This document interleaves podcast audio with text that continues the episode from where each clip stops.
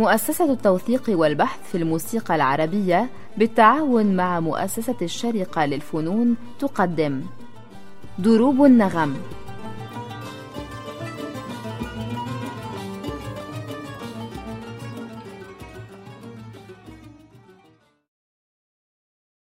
أصدقائنا المستمعين، أهلا وسهلا بكم في حلقة جديدة من برنامج دروب النغم، نستكمل فيه ما كنا قد بدأناه من حديث عن غناء العوالم، ونستكمل الحوار مع الأستاذ الدكتور عمنا فريدريك فاندي لاجرونج.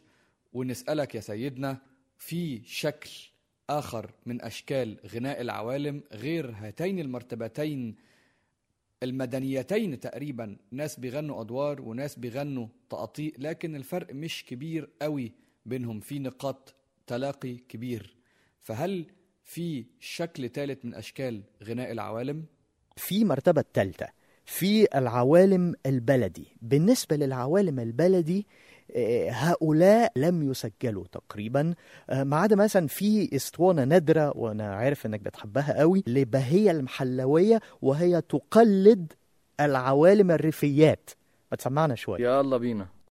اسطوانات ايديون يا واد يا حاج عمر، يا ولد انت يا حاج عمر، ايدي ما ترد عليا تخلصت دماغك يا ابن النسوم. انا برد من الصبح ده يا خاي. شبك الغم انت واللي نصبك دلت كده زوران ظروفي ده مليان ناس لقمة عيش. انت يا رب جايب مين الليله في القرش يا ولد؟ جايبين له الطباهيه المحلويه يا والله يا دي الليله البيضاء، يا دي الليله البيضاء يا لمباركي يا لمباركي. انت يا حاج علي لا الزبطه جربت على على السرعه هي جربتها من بعيد، جاي جاي جايه هي في الشيخ ثروات. يلا شاتك الغم يا ابن المكتوب، سهل يا ما سهل يا ولد. نسيبون أكوابي عربي بوادي، نسيبون أكوابي ركبهم خيولها، طربون خابي يا خي يا للمباركي يا للمباركي. اقبل عنك ما زحمك عندك يا عم وعندك. انجلي شويه يا حاج توفيق.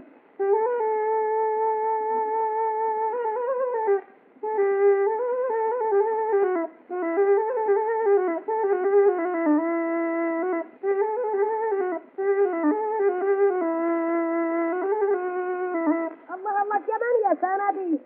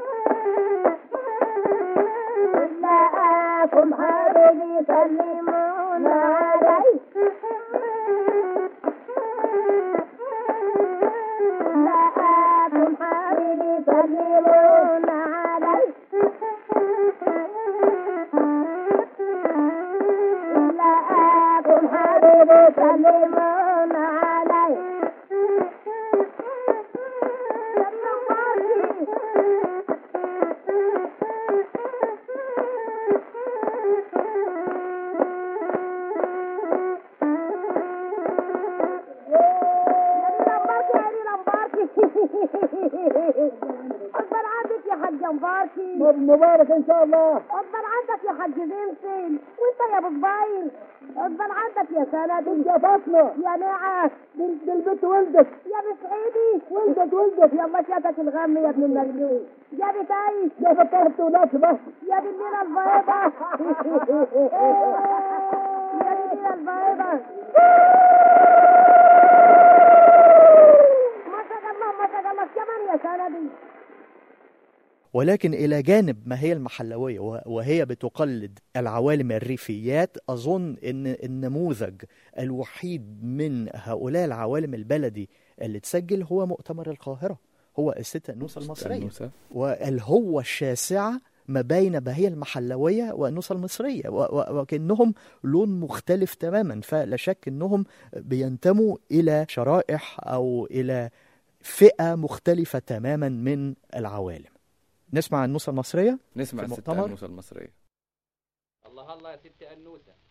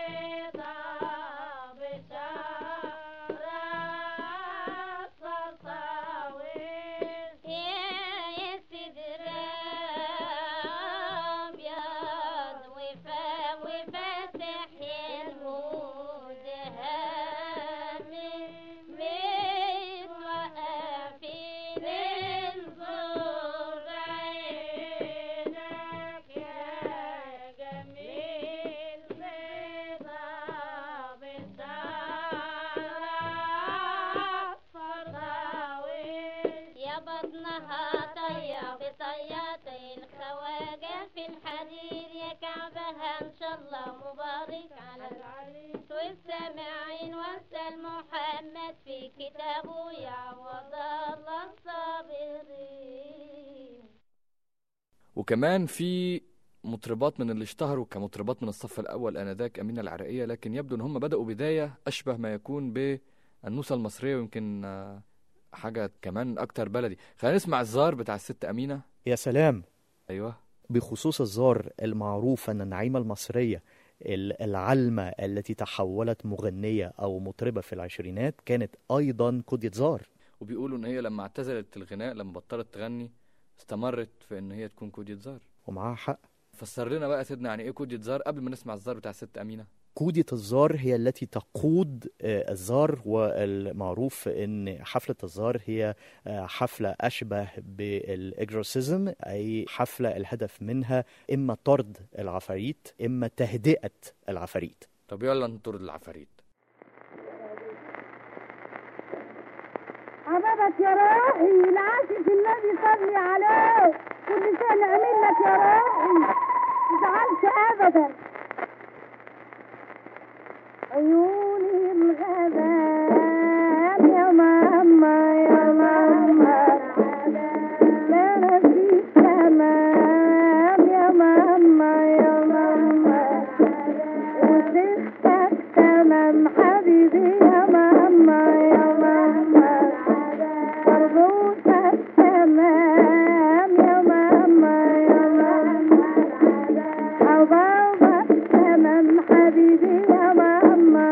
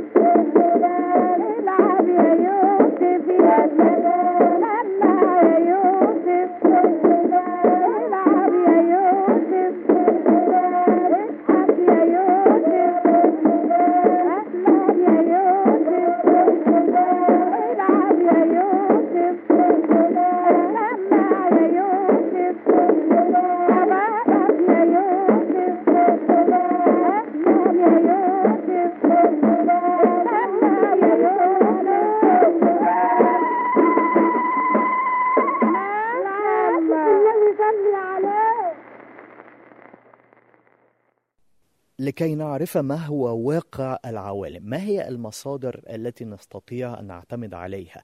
هل العوالم هي كما يصفها نجيب محفوظ في الثلاثية وخاصة السلطانة في قصر الشوق، أم هل العوالم هم أشبه مما يصفه توفيق الحكيم في قصة العوالم في القطار، وكذلك في روايته المشهورة عودة الروح؟ الذي يقرأ بدقة هذين المصدرين يكتشف صورة مختلفة تماما عن العوالم.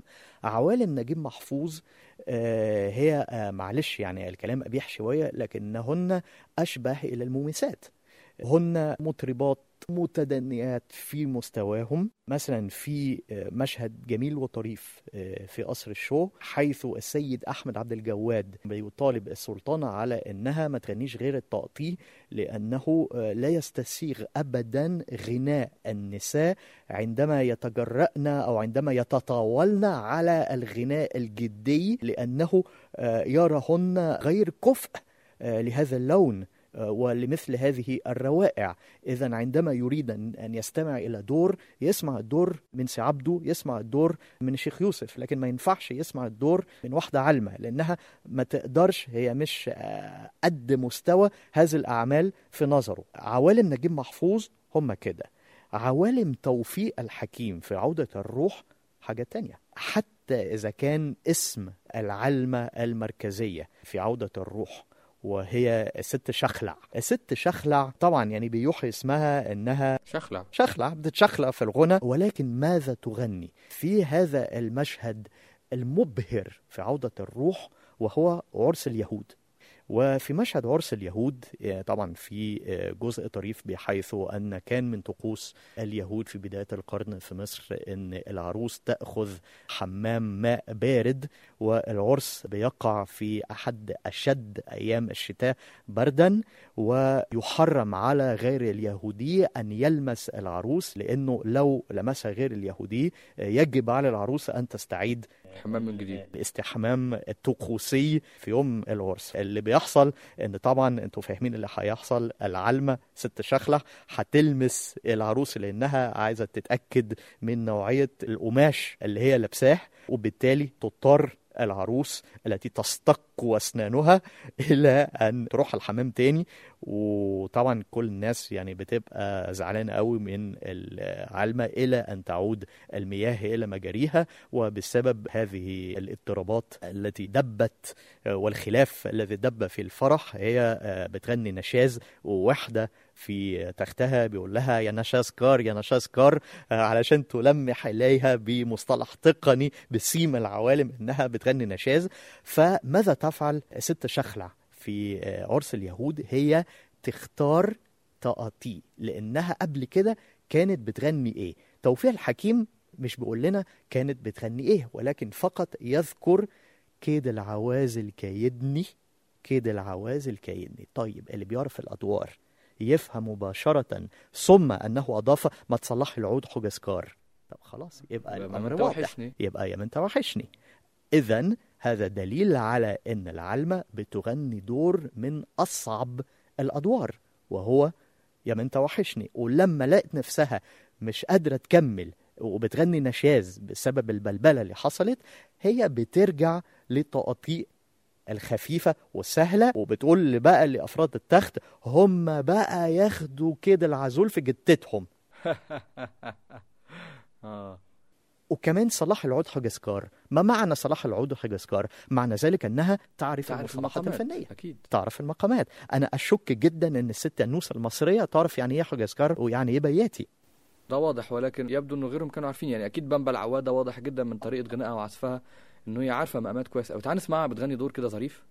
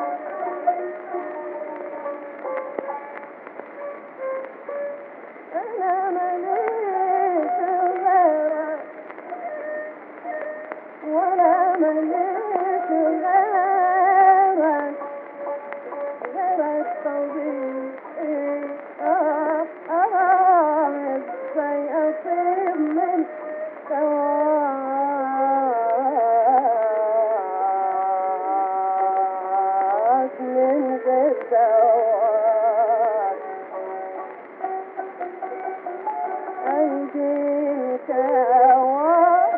من نارها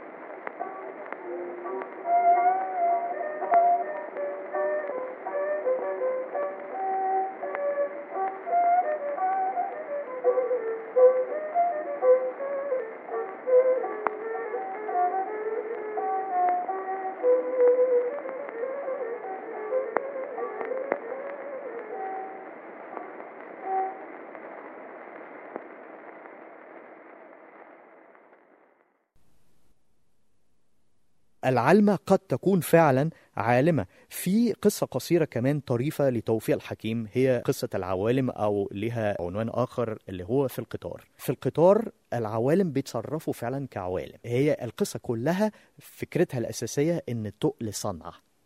التقل صنع ليه؟ لأن في مسافرين في القطار، وإحنا في رمضان، إحنا في رمضان الكل صايم، الكل صايم ما عدا مين؟ العوالم. العوالم هما بيدخنوا، وطبعا الكمساري بيبص لهم شزرا لانهم في وسط رمضان كده بيدخنوا وبياكلوا، مش في دماغهم. قد يكون متدينات، لكن احنا بنتكلم عن التدين بدايه القرن العشرين يعني. والمسافرين يعني في طبعا الكمساري اللي بيبص لهم بغضب، آه ولكن المسافرين التانيين يعني هم فاهمين انهم عوالم، ولا يتوقع ولا ينتظر من العوالم ان يتصرفن بغير تصرف العوالم. فبالتالي بما انهم صايمين هم بيطلبوا من العوالم انهم يغنوا حاجة. واضح أنهم صايمين. واضح أنهم صايمين، لأن الصوم يعني لا ليس هناك أي تنافي بين الصوم وغنى العوالم، ليه يعني؟ فهم عايزين وبيصروا على أنها تغني في العشق قضيت. وأنا شخصيا أنا دخت على بال ما لقيت مين فعلا كانت بتغني هذه الأغنية في العشق قضيت، واتضح في الآخر أن الست أمينة العراقية سجلت هذه الأغنية التي هي ما بين التقطوقة والدور. خلينا نقول إنها تقطوقة فيها فيها شغل يعني، فيها فيها طرب. يا ترى معروف مين اللي لحن مثلا في العشق؟ مع الأسف لا، يعني قد يكون هذا اللحن من الألحان الفولكلورية القديمة، أو من الأدوار القديمة المجهولة الملحن، أو واحد زي محمد علي لعبة مثلا. على فكرة حكاية محمد علي لعبة دي حكاية واردة جدا، لأنه في حد قال لي في يوم من الأيام إنه الطقطقة أصلا هي في الفسق. عموما خلينا نسمع هذه الطقطقة وننهي بها حلقة اليوم من برنامج دروب النغم، ونستكمل الحديث في الحلقة القادمة عن غناء العوالم. نشكر الأستاذ الدكتور فريدريك فاندي لاجرونج، ونستكمل الحديث معاك في الحلقة القادمة يا سيدنا. إلى أن نلتقي نترككم في الأمان.